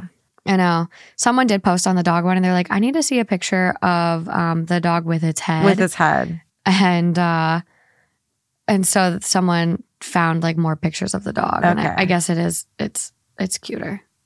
It's it's I, okay. I would hope so. It it looks That's the dog. apparently I would never think so. It is really freaking cute. oh my god. same color. what the hell? Yeah.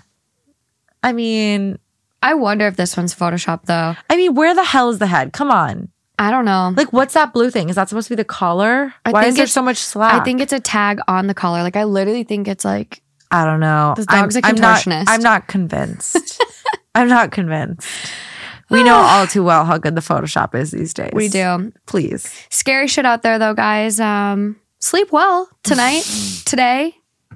Good night. On that note, little lullaby Sweet dreams. to lull you to sleep. Ah, my God. Well, Can you imagine? I can't. I'm and we have to go to bed after this. So Be well. be well, people. Until next time, guys. Bye. Bye.